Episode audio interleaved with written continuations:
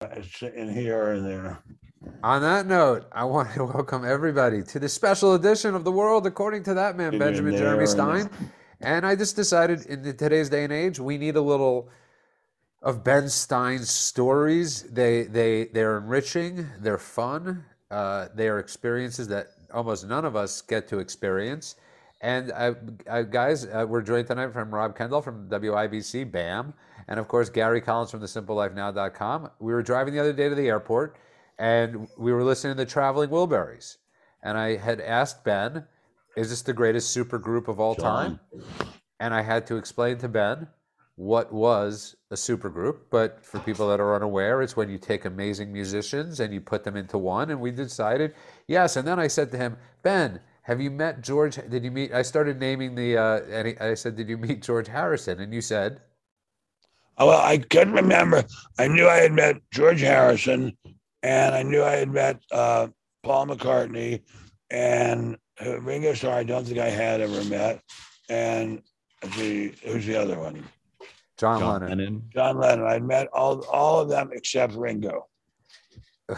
And okay, he, you didn't really need to meet You- him, so it worked out perfect. I'm actually surprised you didn't meet Ringo because we all share something in common. I'm surprised you never saw him on I campus. never, never did. But but it got it got Rob and Rob brought up a great point, and I'll let Rob ask you the question that he was asking me today as we were talking. go ahead, about- Rob. Let it go. Well, the obvious answer to me, and I told you to this, would be Nixon. So take Nixon out of the equation. Well, wait a minute. Nixon wasn't in the Beatles. I know, Ben. I oh my. God! Do you actually think Nixon was one of the Beatles? No, Ben, let me ask the darn question. The question is outside of Richard Nixon, who are the two or three people that you met or have met uh, that had the most profound impact on you? I know your dad did too, but quiet out there. There's some quiet out there, you fools.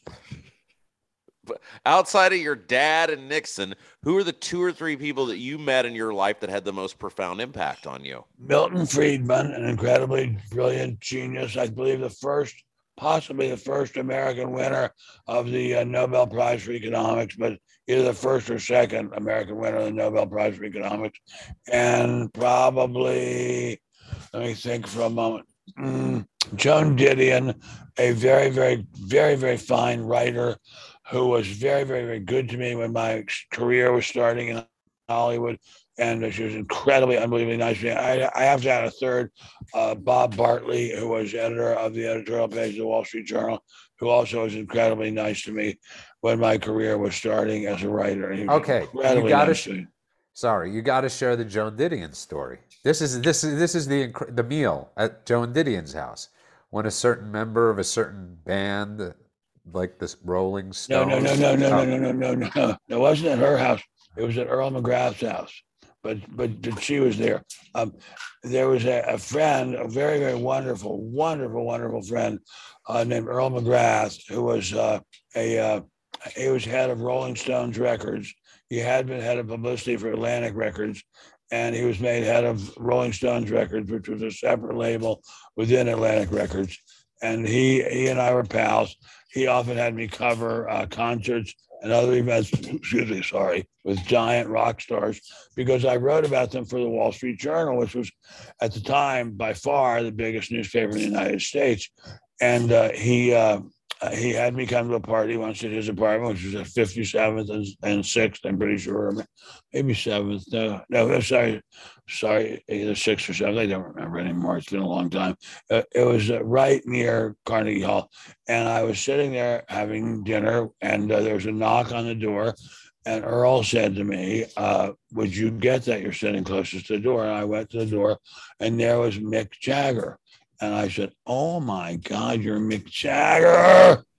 And he said, Pleased to meet you, mate. And he came walking into the room. I think. Uh, so Gary, it's it's sort of a fascinating thing. I mean, we're we you know Ben is not just an icon, and I, he's also an iconoclast at the same time. But uh, who uh, you go for it, Gary? All right, this is a tough one now because I had a good question, but he kind of screwed. I was gonna say outside of Elvis, who was the biggest rock star that you ever met?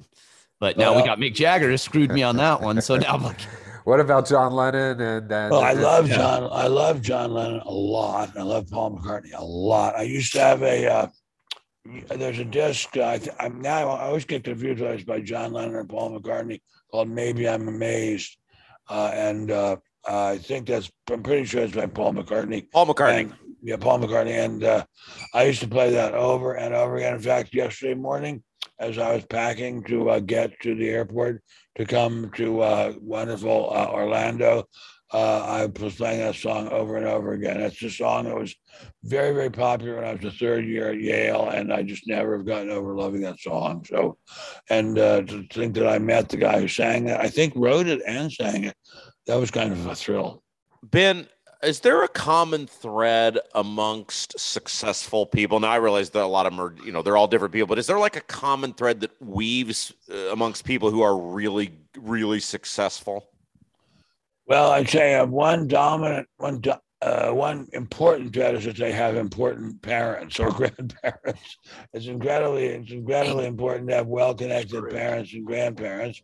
It's incredibly important to inherit money so that you don't have to worry about working day by day to earn your living. Uh, it's incredibly important to be articulate and uh, to not be afraid to put yourself forward. Hold on one It's second, incre- Hold on. Can you raise your mic a little bit? Just just pull it up your top. incredibly important to be uh, hung like a stallion. It's incredibly important to uh, have uh, friends like Sylvester Stallone. Now, um, I don't know. It's uh, incredibly important to be in the right place at the right time. I mean, I was just at the right place at the right time for a lot of reasons, and and uh, a lot of it was just plain luck. I, I will give you an example, if I respectfully may. I was teaching at UC Santa Cruz, and I liked it there very, very much. Really loved it a lot. And uh, then one of the, head of the college, uh, Santa Cruz was divided into colleges. What the co- head of the college I was in made a frighteningly awful anti-Semitic gesture, and I told him if he didn't apologize, I was going to leave. He would not apologize. I left and uh, came to Wash back to Washington D.C. Had a miserable, incredibly difficult job but by virtue of being there, was able to meet some important people, which led to my uh, getting a job at the White House, and which led in turn to an incredibly uh, rapid ascent up the ladder of writing. So, as, as my friend John Coyne said, uh, you're amazing. The first job you ever had as a writer was as a speechwriter for the President of the United States, and the second job you ever had as a writer was as a columnist for the second for the largest newspaper in America, the Wall Street Journal. So uh, and that that would never have happened if that man had not made that anti-Semitic gesture at UC Santa Cruz College Five. I would have stayed there probably forever. Uh, and and of course, had you been had you not been at UC Santa Cruz, you wouldn't have known one of the the co-ed killer, Big Ed Kemper. Yes, Uh, exactly. Well, I, we- we- didn't, I just remember I used to see him and say hello. I didn't know him. He didn't like saying, "Oh boy, did I rape and kill a cute girl today."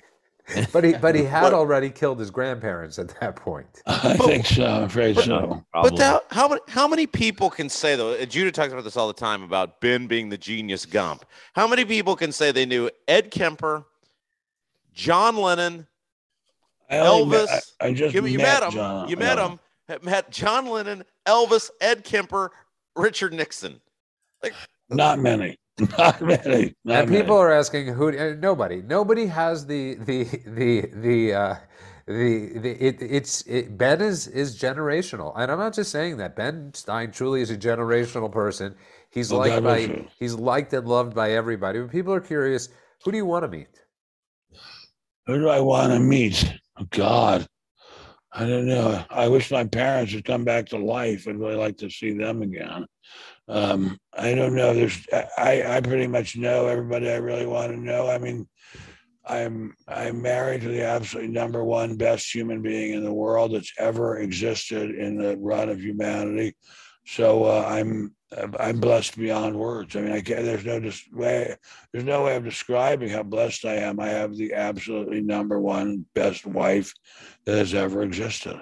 You do, and Rob, I'll tell you a funny story, and I think I might have shared this. Ben was watching a movie. This is a true story from the '50s, with a beautiful actress in it, and Ben decided he wanted to meet her if she was still alive, and we ended up finding her, or we didn't find her. It was from the early sixties, from the early oh. sixties. from the early 60s we ended up finding her husband and her son that one run one of the rarest bookstores i've ever been in in my life where books cost you know a hundred grand some of them of incredibly rare, expensive books. And it was the girl who played the college, the uh, high school student in uh, Prime Miss Jean Brodie, and who poses nude with her uh, college, her teacher slash lover. And uh, I, always found her very, very attractive and sexy. And uh, I saw her name, and I looked her up on Google, and uh, it it said that her husband owned a bookstore in West Hollywood and uh, read, read on, and it was a bookstore very, very close to where I own a couple of condos. And so I went over there, and the, the uh, owner knew who I who was. It was very kind of him. And uh, he said, but he looked really, really old. He looked like as old as I do. I thought, well, wait a minute, his his wife's going to look really old too.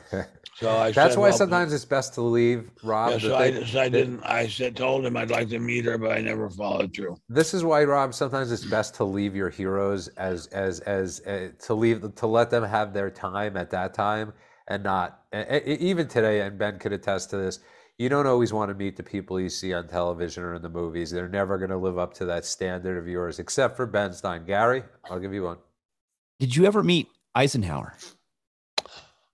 I met Eisenhower twice. I met Eisenhower Wow. twice. Once was in 1952 during the election campaign.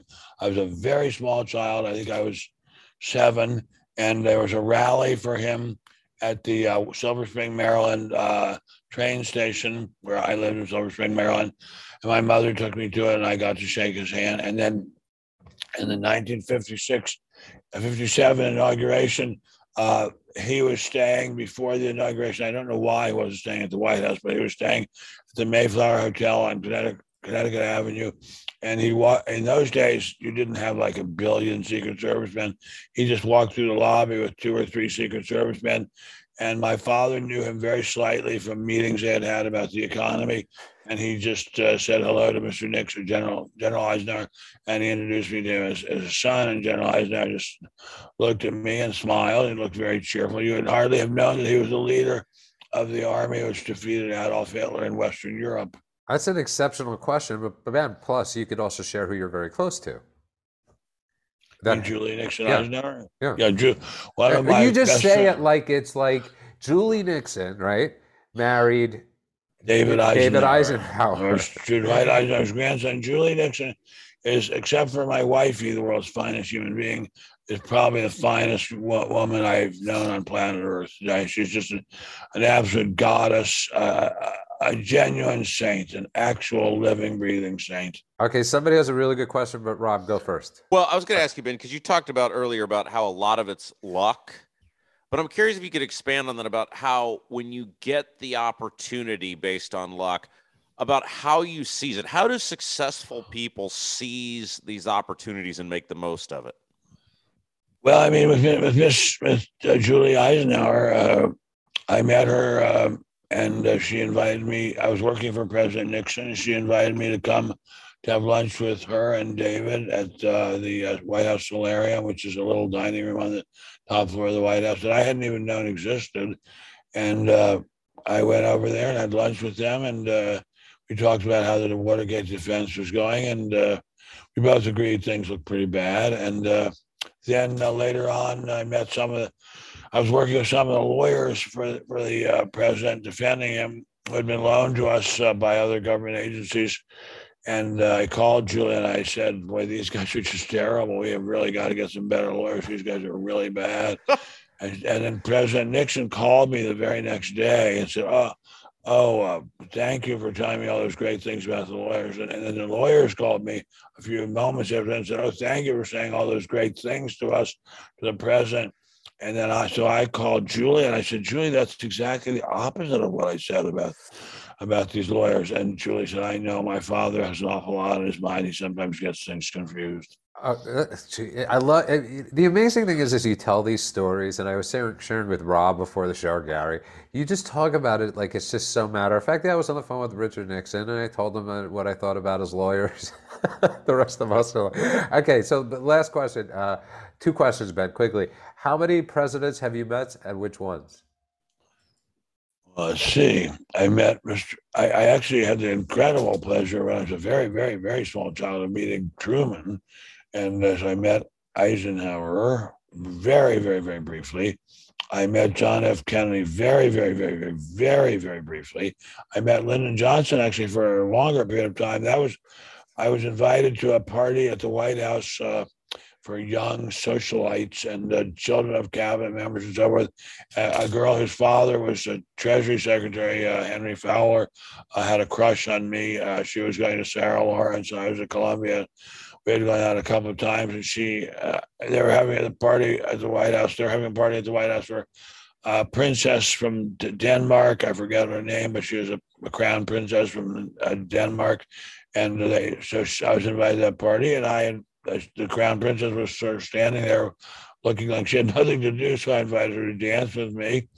And I thought to myself, here I am, this Jew boy dancing with the princess of Denmark. And uh, so, uh, and then let's see, I met John, I talked to Johnson then. Of course, I met uh, Nixon quite a number of times. I met Ford uh, a number of times, nowhere near as many times as I met Nixon. Uh, let's see, who came Reagan, you've met since you gave. I met Reagan. I met Reagan. I met uh, Jimmy I mean, I don't think I ever met Jimmy Carter. I might have, but I don't think so. I might have seen Mr. Clinton just walking down the hall at Yale, but I don't think I ever talked to him. But he was a very, very nice guy to us, us old Nixon hands. And the Bushes you've met. Both I met Bushes. both Bush Bushes. I met, met both of them at fairly substantial length. Uh, who came after the Bushes? Let's In see. between was Obama and Clinton. Ne- never met Obama. Thank and, God. And, and I, I think I don't. I don't can't well I've, I, have talked to trump at some length on the phone and i think i've told you about that a very heated conversation yeah. in which he threatened to sue me and um, it's like an honor it's like saying yeah, he's, yes. He's, he's, uh, 10 that's it, 10 U.S. presidents. Ben met 10. I mean, in, in fairness, you haven't met as many as the Queen, but yeah, you're close. Exactly. Yeah. Oh my God! And we can, re- we, you know what? We're gonna keep on doing this stuff. So don't forget your questions. We will get to them. We're gonna. This is gonna become a regular portion of the show. I think it's extremely important. Well, God to bless get, you. To, to really chronicle Ben's life because it's been one hell of a life. I want to thank everybody that's been down, down, downloading the show. I apologize for uh, my sinuses. I want to remind everybody benstein.substack.com. Rumble, subscribe to our channel. You can listen to Rob every day from 9 to noon on 93.1 WIBC BAM, the president of Conservative Talk Radio. And of course, Gary Collins from thesimplelifenow.com, who has been up as his latest podcast. So go download that podcast. I want to thank the Rumblers, the Ranters. And Ben, take us out in a fun way, since this is a, take us out in an iconic way. An iconic way. Bueller, Bueller, Bueller, Bueller, Bueller, Frye, Frye. That's all I can think of. That's that's as good as it gets. Ben Stein. Okay, God, God bless, you. God Good bless night, you all. everybody. God bless God, America. Have a great God night. bless America. Good night. Good night.